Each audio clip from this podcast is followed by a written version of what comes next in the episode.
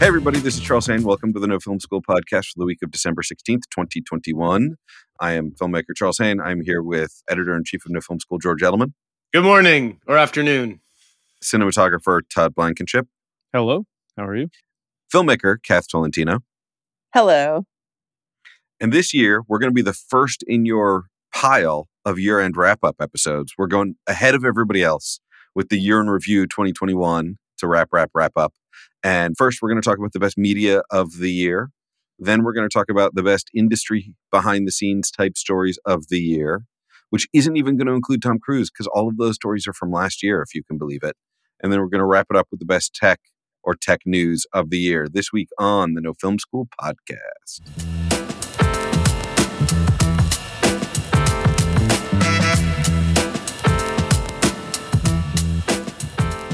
All right, this week we're going to kick off talking about the best sort of mediated content of the year, especially because what's really interesting is we're now in a place where almost everything we consume is pandemic created.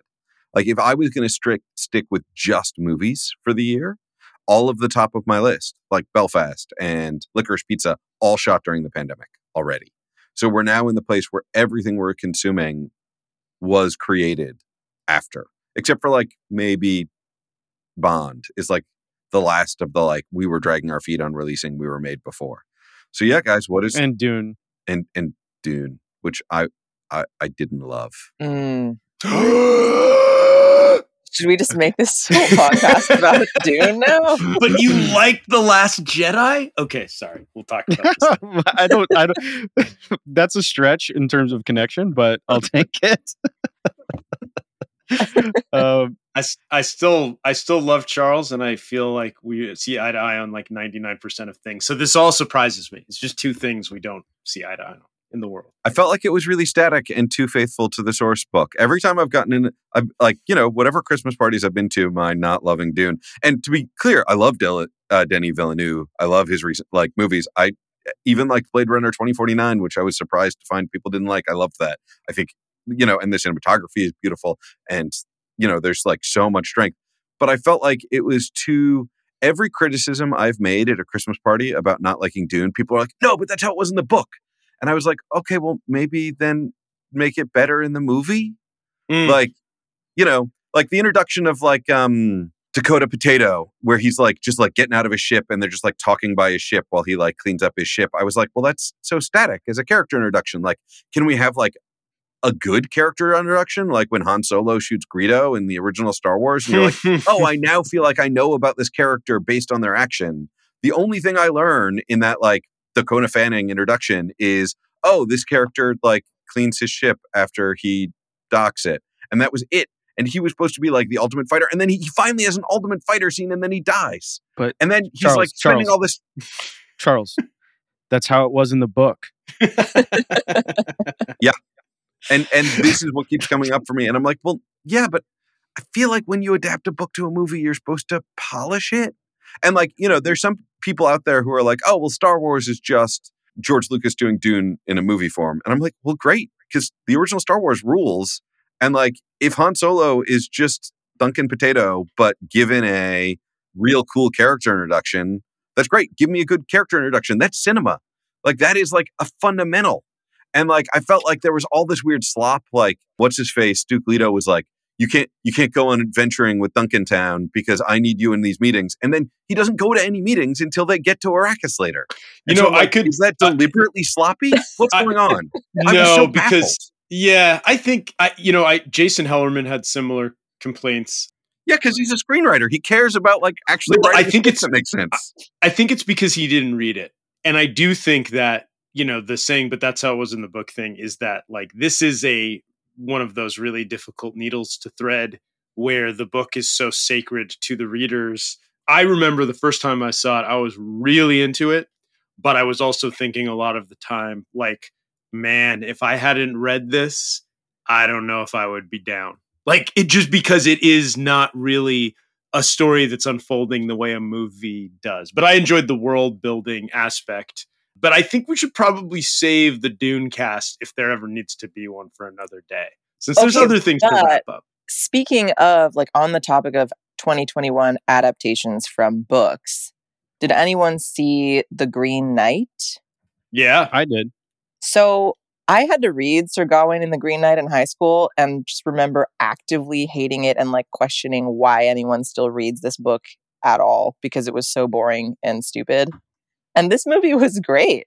Like I was like, wow. I, thought, I, thought, I thought you were going to like and, and how they made a movie that matched how boring and stupid. like I thought that's where you were going. Uh, you know, Gawain and the Green Knight. I wrote so I wrote I think about six thousand words on each of these movies for No Film School this year. If you want to read some long posts, the Gawain and the Green Knight one, I've read it a lot. I was a big comparative mythology student in my day, and so I like Campbell stuff and all that business is my wheelhouse. And so when I saw the movie, I was like, "Oh, this is fascinating. The way it diverges from the original, but also the way it's it's close Mhm. to it." So I wrote a big long thing, partly because I knew that a lot of people were going to walk out of the theater scratching their heads like what the hell did i just see and what is this based on and what the hell is the book and the amazing thing about the green knight to me is that we don't honestly truly know because it's such an old text from a dark age that it's so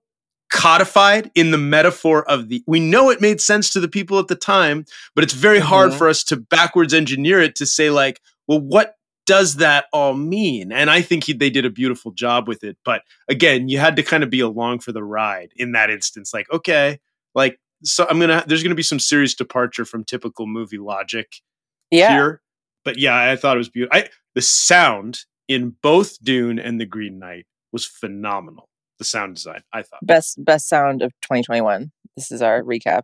Yeah. one one I- thing that I I kind of learned from the Green Knight and and you know I, I know we keep bringing it up and I don't want to get Charles upset or anything, but Dune as well. I, are you kidding me? I love nothing more than talking in detail about why I I'm just- didn't. I'm just like kidding. something. yeah that um, but one thing that I'm I'm learning is that like I'm a particular fan, and I'm to to me there's like a whole genre that I'm, I'm realizing like I just always love these kind of movies. I call them like fever dream movies, where it's like Mm. you just sit in the theater and you're kind of just like like you have this like sort of I don't know ominous feeling the entire time, but you're like watching a singular character's like journey, I guess. But it's like it it's like a, a hellish journey of awfulness, and you kind of like you feel like you're transported to that world or whatever. For me, The Green Knight is like the quintessential fever dream movie. Like the whole thing just feels like you like you could have dreamed it yeah yeah, like you you accidentally drank too much like cough syrup and like took a really weird nap. Like it's it's one of those kind of movies to me. Some of other examples are like, you know, for me The Revenant. I don't know why, but like I particularly love the hell out of that movie more than almost anyone else I know. I've seen it probably 15 times. I've read the book like Whoa. probably 3 times. You know, it's just like I love that kind of like feeling of just being like, Wait a minute, there's Uh, a book for the Revenant. yeah, yeah, it's it's a real guy Based on Yeah, the movie? yeah, Hugh Glass. Yeah. No, uh, ba- real guy. Oh wow, dang. Yeah, yeah. Well, I, mean, I Uh, knew it was based on a true story, but I didn't realize. I thought the screenplay differed quite a bit from the It original does. story. It does. Okay. And they change some of the lore, and I think they make it a little justifiably so more, um, more friendly to to Native Americans. But it's it's still they're both really well done. But I think that fever dream thing is just like one of my favorites. Like I love I love when you can just sort of like I don't know, you just get that weird like trans transportation to like the worst day of someone else's life or something. I don't know. you know charles brought up at the top of the segment that we were talking about the context of everything this year being kind of like partial pandemic production or post production and i do know having talked to the green knight cinematographer and the dune cinematographer and editor that they both talked about kind of coming back after not doing anything for a while and being able to reassess and make changes and I think that's a really interesting aspect of every movie this year. That it was that it was part of the it was baked into the process. Like reshoots and pickups that were done once production completely changes. You know, At Belfast, which I know Charles loves, we got to have Kenneth Branagh come on and talk about it, and that to me was one of the things. He was like, you know, everything changes at one point. You know, he wrote it during the Mm. pandemic too. So like it I think it informed everything this year. In a in an interesting way. It's it's a really unique year in content. I guess that's what we need to say now, right? Yeah. So, Yeah. what are the things that, other than Belfast, which we've talked about a little bit on the podcast, like the thing that I would throw out that nobody seems to be talking about, but like season two of The Great came out this year, and like I thought it was magnificent. And like I'm in general a pretty big fan of The Great. I really liked season one. I think it's totally worth watching. But I mean, that was the thing that really like I felt most like being like, oh, guys, everybody, this is the thing. Obviously, getting to see movies in theaters again has been really magnificent. Like I saw Licorice Pizza in a movie theater, and it would have felt like sacrilege not to try and see mm. that in a movie theater because it was So such a jealous. Yeah. I, I want to bring that one. It's I really wanted to bring that one up too. We're going to hold our content on that for a couple weeks till everybody gets a chance. But yeah, it's very much a good theater experience. Another example of just excellent world building. Even though it's just a movie about the valley in the 70s, like the, just like Green Knight, I really feel like the theme of the year for me in quality was was world building. Dune, Green Knight, Licorice Pizza, and my favorite actually this year was Nightmare Alley, which is coming out on December 17th. Ooh, I can't all around see the that place. That- Yeah.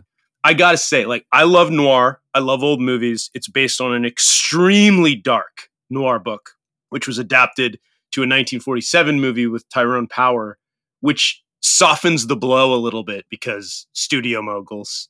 And this is Guillermo del Toro. So the blow isn't softened, it's like harsher. And it's as dark and as uh, creepy and excellent and noirish. And I thought it was just a horrifying pleasure to watch. So I encourage everyone to go see it. It was great. But there's so this was a great year. I I mean, and I'm a really negative person.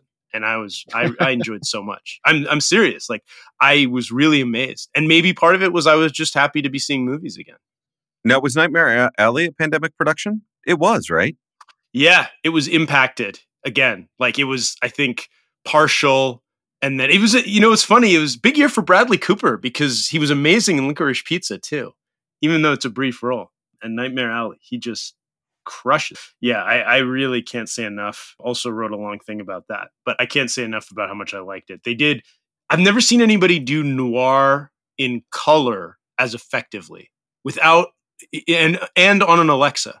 So you would think you got to shoot film and you want to be black and white to really capture that essence. And they were like, no, it's going to be color. We're going to go after like a, the painterly look of the era, and we're going to do it in such a way that that still feels like like the noir style, like chiaroscuro, chiaroscuro, and all the other stuff. And it works. It's amazing.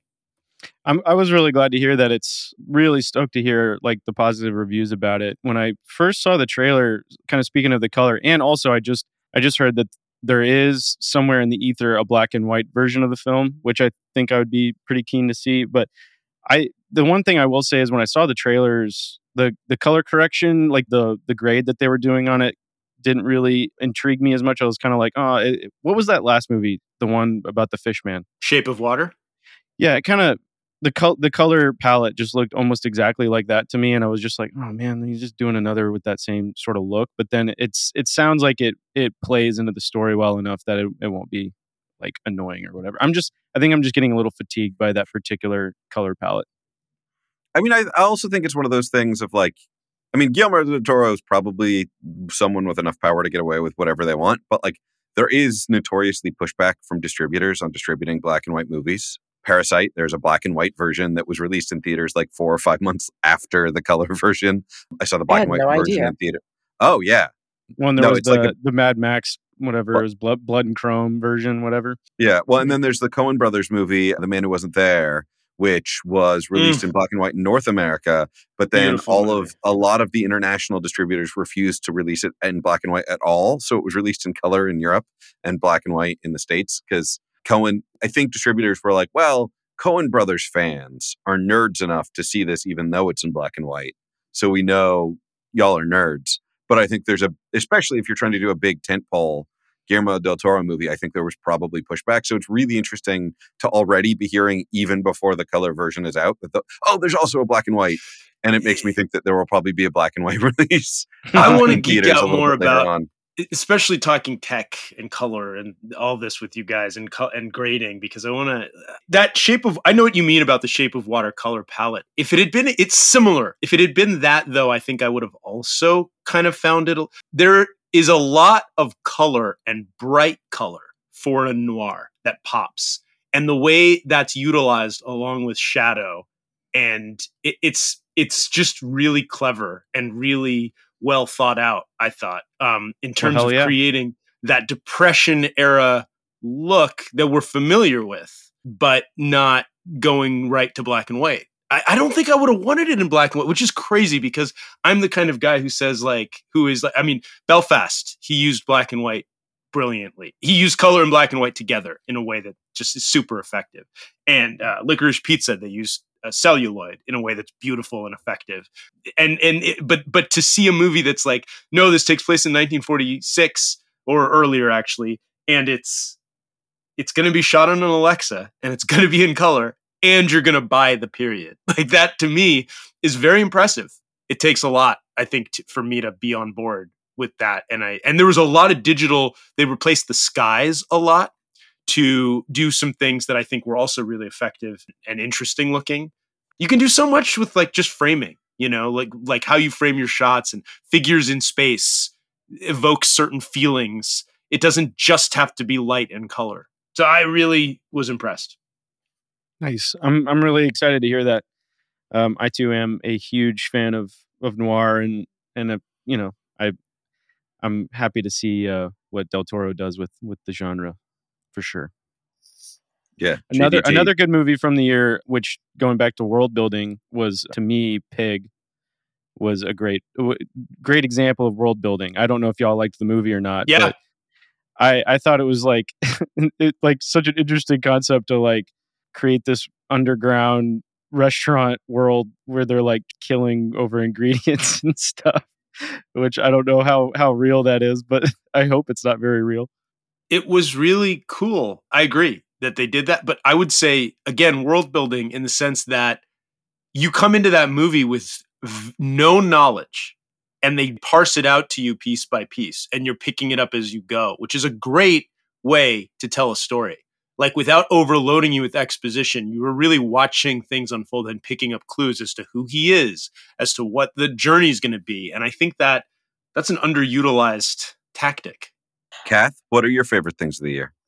Honestly,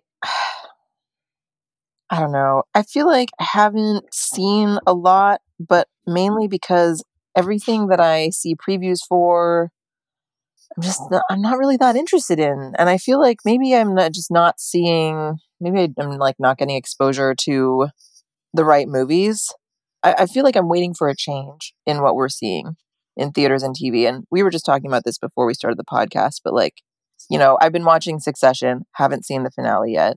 So you guys won't spoil it for me, but I just felt like okay, this this this show is great, but feels kind of like something I've seen before. It feels like it's getting into like West Wing all over again, just like people quipping really quickly. I've seen the previews for Licorice Pizza, and I'm like, this is just another Paul Thomas Anderson movie and I'm like not totally sold on it. Maybe you guys can convince me otherwise, but I I completely get where you're coming from. For me, the year 2021 will in my mind kind of just be the year of like apathy. Like I was everything I've just been kind of like yeah, I mean that looks fine. That looks like a good movie. yeah, it looks like a movie, you know. And the other thing too that's really frustrating for me is like I think I think the industry is in kind of liminal space right now. We're in transition because there's this weird thing. I don't know if you guys experience this, but it's and it's like on a visceral level, it's pissing me off. I don't know what is good anymore. It's like right. yes, I don't. Yes, that's I, exactly I, how I've been feeling too. Yes, like I get on, I get on on Amazon Prime, and I'm like, oh look, there's a movie with I don't know, like an actual star, like a movie star, and I've never heard of it. I don't right. know what it is, and oh, it's yeah. like I am I am like I I consume film content. It's like a thing in my life. And we I don't know what this is. platform about film content. Exactly. So we get like all of the press releases and the buzz we should hear. I just I watched. Charles Charles in the past has commented on this phenomenon and its development in that this there is no monoculture anymore. Mhm. And if you think about the world I grew up in, at least as a child, a lot of the daily routine and schedule was dictated, weirdly enough, was fitted around like a TV schedule. Like what was on when, because it was only on once. Like what shows were you watching with your Oh, yeah. family at 8 right. Oh yeah. You know, when you sit down and watch like a run of four shows or something. And what yeah, did you watch? be, you right- didn't even need you didn't need a clock. You knew what Right. time it was. Monday you and knew on it was Thursday show were the best nights. Right, was, like, and you knew- and and also like when you got home from school there are certain th- like the world was Mhm. on a certain clock there is no uniting clock there is just stuff everywhere I starring watched- everybody I everyone's like, fingertips a full feature film on Apple TV with Tom Hanks. It like it was like Castaway, but with robots. And I've not spoken to a single person about it because I'm like, okay, like it was like a really well made movie. I don't Yeah. think anyone else is watching this movie. I don't no know. you, you have really tapped into the aspect we're talking here about our favorite things but you've tapped into the, the the thing that faces the filmmakers this is the big problem how do you cut through the noise what does it take to rise above the din of everything like if tom hanks is starring on a movie in a movie that is available that a lot of people haven't heard of what the hell are the rest of us supposed to Right. That's exactly what I was thinking. Like this kind of movie would have been Oscar worthy 20 years ago. It was like, you know, you think about Castaway and Forrest Gump, and this is a movie that's sort of like a combination of the two. Maybe it's not very Forrest Gump, but no, but no one's talking about it. Isn't that Well, and, So- and it- it's it's like also, I mean, the I, I don't know how you guys previously before whatever I'm, we're calling this era, like how you guys selected movies to watch, but it's like I used to watch movies that weren't that good, and I used to, it, but it's like now I if I do watch a movie, it's because I've heard it's it's amazing. yes And like one one of my favorite kinds of movies, like, is movies that are just like pretty okay. I don't know why, but I love like just kind of chill in their little element movies. Like I love those kind of movies, and you can't find them anymore. Like I love, I used to love that feeling of like when you would when you would watch something, you'd just be scrolling through Netflix and you'd be like, oh look, there's you know Lake Bell and some other person in something. I'm just gonna watch it real quick because I'm bored like I don't do that anymore. Now I'm just like oh, I'll just head over to like YouTube or something and like learn how to convert a John boat into a fishing boat.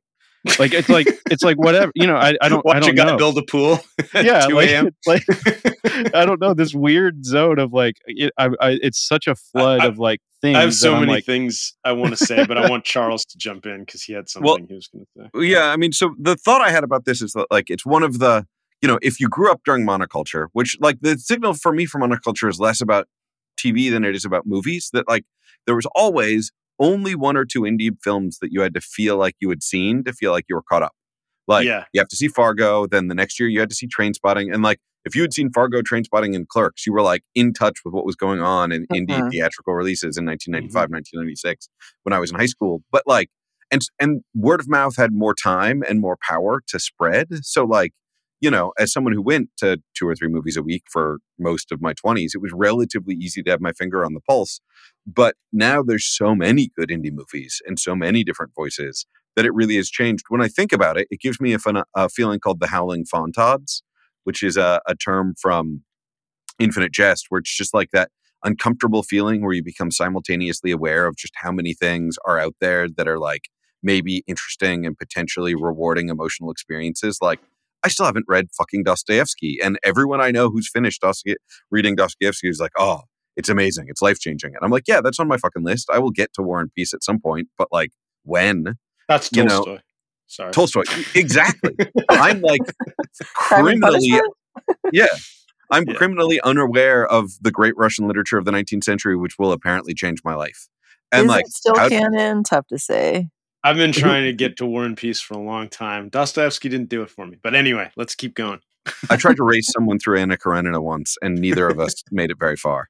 But Um, you've read success- Infinite Jest, so that's something. That's good. This is true, but I did long quoted acid related story as to why I read Infinite Jest. But anyway, there's that feeling of like, and and we're making so much more all the time, and there's all this stuff, and like, what's the point of making anything yourself?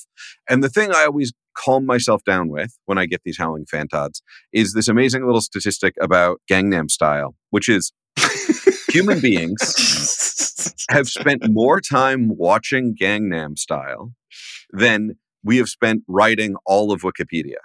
If you look at all the time spent writing Wikipedia, it is less than the playtime of Gangnam Style. So We are simple is- beasts. Well, no, but it's also like we, you know, no matter how much time we all spend now creating stuff, there's still more time spent consuming stuff. Like, you know, it is still worth it to make things because if you really believe it's good and you really believe you have something to say and you want to share it with the world, it might not stand a chance of breaking out and becoming part of the zeitgeist. It might not become something that people are still talking about in 100 years. But how many films from 100 years ago are we still talking about anyway? very and, few. Very few. you know yeah. and you know uh, it might not be gangnam style but humanity as a whole is still interested in consuming stuff and that for some reason that statistic is the one that calms me down when i get in the like well what's the point of still doing anything howling fantods that just reminds me of like one of my most important filmmaker lessons for me personally in my life. I don't know that it will translate for anybody else, but it just reminds me of it. I always told myself that all I wanted out of it when I was working really hard and trying to build up to getting to make a feature and making an indie feature that I wrote that was like really a passion and like getting it out there and going to festivals. And I always told myself what I really wanted was to just experience people enjoying it like strangers to know that they were entertained and they were laughing and they enjoyed it. And that was all i told myself that was the goal right? That was it. Because i didn't think anything else could necessarily be within my power or achievable. And that happened. And i still felt relatively empty. Oh, man. and i realized in that moment kind of i mean i realized a lot of things and i went through a lot of transformations but what i started to realize was that was not true what I was telling myself. And I needed to figure something else out because I had it. Like I had it. I sat in a few audiences at a few festivals and people laughed and I heard people say they loved it. And I had strangers come up to me occasionally and say, like, I really loved your film. And like, and I was like, hmm, I think I was chasing something else because this isn't it. I think I was chasing Mm. fame or money or something. Like, but when I got that thing, you know, maybe I wanted, maybe I wanted more adul. Maybe adulation isn't. Uh, it's just chasing a ghost. I don't know, but it was a lesson for me. And I think when Charles, you bring up this idea of why do we do it? It's really hard to get people to see your stuff or to do it. You have to, given the crowdedness of the space and given the co- the amount of content, I do think we need to, as creatives, find a reason that is unrelated to the results and the the life of the results. We need to find a motivation and and, and something in it because otherwise, because that's a really that's a tough thing to chase. Mhm. Really, yeah these are all things that are constantly on my mind these days is like at some point you realize like the only time that you're truly like in the zone and like in the pocket and creating and like you're enjoying what you're doing and like when you go to bed and you're feeling like okay i can sign my name to this day like i did what i what i set out to do. It's when you're like not thinking about that stuff like it's when you're just like creating as a means of self-expression and it's it has no tide to like the more i don't know societal aspects of it and it's like really really hard to stay in that zone you know especially especially now because it, it's it's like everything you do someone else has done it before in some shape or fashion and it's like you have to get to a place where you're like that's okay that's okay and like yeah i might make like i might spend three years of my life making a movie that the only people who watch it are like stoned people scrolling through netflix and they accidentally hit hit that thumbnail instead of like i don't know trying to watch some marvel movie. You know it's like I, I don't know it's but but you have to be okay with that i think. It's it's just a part of it now I love how our best of 2021 podcast has just evolved. yeah into so this, back like, so, so back to why dune back to why dune was phenomenal let's talk about the that darkness of. Can I also just throw out that I think when you say I don't know how when things are good, I think the whole scale has shifted. And I I actually think, and like Kath, you brought up like licorice pizza just looks like, eh. and I think that to me, I've kind of tried to accept things on their own terms a little bit more and accept that maybe I don't like they're not for me or it's not like I, like licorice pizza connected with me in a lot of ways and i also think of it as a movie that is like closer to what todd described as like movies that just kind of do their own thing in their own little space and like stay in their lane. Like i don't think it was about anything mind-blowing. I just think it like executed its game plan well and it was a it was a noble effort. You know i, I it didn't like it wasn't like Citizen Kane. You know, it, it, it didn't rise to some level. And I think just like accepting art on art's terms, sort of in each situation. And I similarly felt like at some point in Succession, which I love, at some point in this season with Succession, I thought, I think I'm. I think I'm good. Like I think I get Right. it, and I think That's I've got it. Like I think I can step away. Like I'd still watch it because I'm sure it's still very funny and very entertaining. But there was a part of me that was like, there's other stuff for me to see and do, and I think I know the this the the bit here. But this conversation is making me realize like, I don't know if I am lamenting the lack of a Citizen Kane or the lack of an ability to ever create or see another Citizen Kane because of how flooded the market is. And I think that's what I'm like. I think I have this question like, is it that there's no genius among us? Or is it that there's plenty of genius among us, but we're just so blind because, or just so overloaded that we cannot That's tell that's why I think like my theory is it's just we're in a transition phase. Like the the geniuses are still very much out there. It's just the delivery system is going to have to change. And it's like I don't know what that looks like, but I have like a ton of foil hat thoughts on where this could all lead. but it, it is like it is like to me film it not in a dire way not in any sort of like woe is me my favorite thing in the world is dying sort of way. I think it's just going to change. And it might Yeah. take it might take 10 years it might take 15 years but like we we all saw what can happen in a very short period of time if you can't go to the theater. And we we all saw like those sorts of things like they're all little signposts along the road to like i just definitely think like somehow the film industry is going to look insanely different. And i think it like on the the positive side of things i definitely think it will lead to more people being able to make films but i do think it's going to lead to less and less and less of the citizen canes it's already it already has. Like i think that's why like something when, when something like dune comes out or or even even licorice pizza it's like i kind of miss that that feeling of watching something that feels like a singular vision like like you know when you're seeing licorice pizza that's that's coming straight out of pta's brain. There's no studio mm-hmm. notes. There's no you're watching someone express themselves creatively. I would make the same argument about dune as well not to keep bringing that up but i think it's just like i feel like more and more and more the money is going to be spread and and you're going to have people making feature f- films eh, fully in unreal engine in their in their attic you know what i mean? Like i, I just think it, it's going to be weird. It's going to be weird for a while and there's going to be so many movies and it's going to it's to come out in like different waves i think. But i think storytelling isn't isn't going anywhere and there still are so many genius artists out there that are going to use whatever medium they can.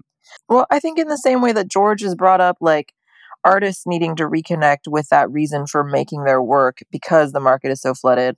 I also feel like as a viewer, I need to reconnect with why I'm watching anything to begin with because like my reasons for tuning in have changed and my my reasons for choosing certain movies or shows to watch have changed. And like my favorite movie of 2021 is a 1995 Jane Austen film that I am just like watching on repeat because it gives me joy. You know what I mean? Like I'm not Which I love look that. through I look through Netflix, I look through Hulu, I look through app my boyfriend and I every single night we're like, what do we watch? It ends up taking an hour to decide and then we just pick a classic because we can't we don't have the energy to discern between all the new options, right? So I, I watch movies now to give me to give myself comfort, to reconnect with something that I love. You know, I want to expand my mind and then I'll turn to Criterion Collection, but I'm not going to turn to like most of the stuff that most of the like Apple or Hulu or Netflix originals. You know what I mean? I don't know. for sure I mean, for me, I also think that part of this has to do with the times we're living in. Like, it's much harder for me to relate to like movies in a world where like democracy is eroding all around us and hurricanes are reaching epic proportions and you know all of New York City flooded and tornado sorry tornadoes. Uh, our hurricanes are also getting worse too but you're right more recently tornadoes. Both. that is actually no that, that's totally what i meant to say but like hurricane ida flooding new york and so it's like my thoughts about cinema are different. Also i hate to say it guys but i, I know that kath i think you're a little younger than the rest of us but i think some of this is also just the nature of being middle-aged like y- in kath you might not have reached that thing but like seriously like i have undergrad students I, I still Todd's teach an not undergrad middle class aged yet. Is I just I just I just seem like it. well no you got a you have a five-year-old daughter yeah.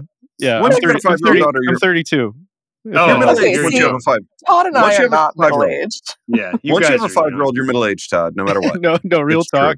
Uh, yeah, I mean, I, I, I've been middle aged since I was like probably 15. It's just, it's just how I am. Yeah, I think I think that's why I always felt so close to you. I talk to 18 year olds once a week that have these emotional connections with some of these new movies where like you know i remember some movies that came out between like 15 and 23 24 that like felt like they had deep real emotional meaning and were groundbreaking to me because i was at an age where like that was what my relationship to cinema was i still love cinema oh. just as much but i think that when we're growing through that period of figuring out who we are in the world and what we want the world to look like and we can have these like profound motherfucking experiences where we're like, oh my fucking Christ. Um, Charles, That is Wings very of good point. Desire. I think you hit the nail on the head, honestly, because I and I actually I feel bad if a lot of our listeners are like, "What are these these old guys, meaning George and Charles, complaining about?" Like, and maybe and Todd, old b- b- beyond his years, but like, what, like, like because maybe they they are feeling because you know what I when you said that, Charles, I was like, and you talked about the movies of the mid '90s. When I saw Boogie Nights in the theater in 1997, and I was 16 or 17 or shit. whatever. I was like, I just saw the face of God on film. Like, I was like, I just saw what makes a movie, like, and why I want to make movies and what I love about, like, I was in love with it. It blew my mind. And I can imagine. I remember telling my film studies professor about it, and he was like, "Yeah, it's a it's an exciting little film." And this was a guy who like worshipped at the at the altar of Godard and Truffaut, and was like, "That's what he taught." But to him, I was like, "That's it? It's exciting? Are you kidding? It's perfect." But to him, it was probably like, "Yeah, they did Goodfellas and porn. Like, great, good job." like, oh, but like, like, but but So and I for the see record, I thought you said Goodfellas and Corn, and I would really like to see Goodfellas and Corn. in the cornfields on the Yeah. plane. Cornfellas. yeah so so i mean yeah it's relative it's about where you are in your life and and they to them like the good news for everybody out there and for us too and for all of us is that you, it might be harder to be the citizen kane today but citizen kane didn't go so well for orson welles and it is actually easier to find your audience which probably would have benefited orson welles much better to have found his youtube channel and his followers and just click like to Yes. subscribe like and subscribe and he could have continued to succeed and connect with his people whereas what happened to him was was rather tragic after that one shot you know? Like so finding your audience and not having all the gatekeepers and not having monoculture is a great way to be an active creator and and be prolific in it and and you can do it all by yourself like you know? So Well, I, and I mean i let's not forget the, the the example we keep giving of the peak of monoculture, which like I do love Citizen Kane. I think it's a very good movie. I've taught it a whole bunch. I've seen it like dozens of times. Was an accident that they snuck out. Like there was no system for making good movies then. yeah Good movies Right. were made by like or like that great Mel Brooks quote that went around Twitter recently where he was like, "Oh, I made Blazing Saddles by every time I had a yeah, I would have a studio meeting and I would sit down and they would say do this and I would say, "Okay, I'll do it." And then I just knew that they were never going to check and I did whatever I wanted. That's and it's like, yeah, just just keep saying yes to notes and then don't do them if you think they're dumb. And it's like that's how Blazing Saddles came like and so it's like, but we actually have a system right now where because distributors know, all right, there's a bunch of these nerds that are going to go see every PTA movie in the theater. Like I saw Licorice Pizza in a full theater. I saw Yeah. Paris Dispatch in a full theater. We do have to talk about the brilliance of the New Yorker declaring the Paris Dispatch the best movie of the year. Yeah, that like was hilarious. It's like such a great hour on the internet because it me. But yeah, I mean, I th- like there's a there's like a system in place for movies. Like people would like to make good movies, and, and Yeah. like there's systems for trying to do it. Like There Moonlight are, got and- not by sneaking around, but be, because people were like, "No, Moonlight's good. We should make this movie because it's good." you know, whatever Todd's version of that is with his tinfoil hat, we should have a segment called Todd's tinfoil hat corner every Oh, week. I'm ready. I'm ready for that. Yeah. But it, whatever that is, there are there are people out there who would be into it. Just like whatever Kath's story that that like inspires her is like there are people. We know that. That's what the internet has blessed us with. Like there are people like us everywhere. So you can find them. Like and and you can have a direct line. and there may not be a lot of them, but there may be sustainability in serving them content they enjoy. And we don't all have to tune into the same channel at 8 p.m. every night to find the one thing we can all kind of agree on is good enough for most of us. like, and that so that's a blessing in a way. yeah i mean the the one thing is very very clear is like good content just always ha- has a way of finding its audience and that that's just never going to change All right. So with that, in top business news story of the week, IATSE almost struck. In top tech of the year, the MacBook Pro is really powerful. Uh, anybody want to plug their pluggables? Yeah. Let's is this go. the whole? This is the this is the end, That- you guys. This The end of the last 2021. I mean, I, we, we let the first topic go a little long, so I feel. I mean, I mean, it became a wrap up on the year and what the future is for filmmakers. It became a I mean, it, Kind it a became a beautiful much bigger wrap up than just the year. It became a wrap up on like the approach to why make movies. why make Mm. movies. Mm. Yeah, that's the title of the episode. it's going to be okay, got everybody it's going to be all right Yeah. we'll, we'll make it through Gangnam Style. actually charles I, I need you to know i'm going to i'm going to remember that forever so thank Yeah. you This is Charles went from Infinite Jest to Tolstoy to Gangnam Style in one phrase. In the Yeah. stats on Gangnam Style, in like one like turn of phrase, it was pretty like whoa, we're all over impressive. the map here. I do what I can. Uh, all right, I'm Charles Haine. I'm a filmmaker. I'm making new stuff in 2022. I'm really psyched about. So I'm not even going to plug any of the past because I'm all about the future. Love that. I'm Catherine Tolentino, filmmaker. You can see my work at catherinetolentino.com. And yes, more great movies to come from me. I'm todd blankenship you can find me on youtube and instagram at am i a filmmaker and i'm about to be putting lots of lots of stuff on there especially especially in the new year And I'm George Edelman, editor in chief at No Film School. Thank you all so much for listening to this podcast this year. It is a pleasure to do it. We all enjoy it. We all enjoy hearing from all of you. So be sure to email us your questions and comments at editor at nofilmschool.com. Like us on Facebook, follow us on Twitter, Instagram, YouTube. Go to our website, nofilmschool.com. And yeah, keep listening. Rate, like, subscribe, leave comments. It helps us get to more listeners. On to 2022. Let's uh let's build on the positive momentum that we've had. To, to quote Citizen Kane, "Merry Christmas and a Happy New Year." nice. It's said very angrily in that film.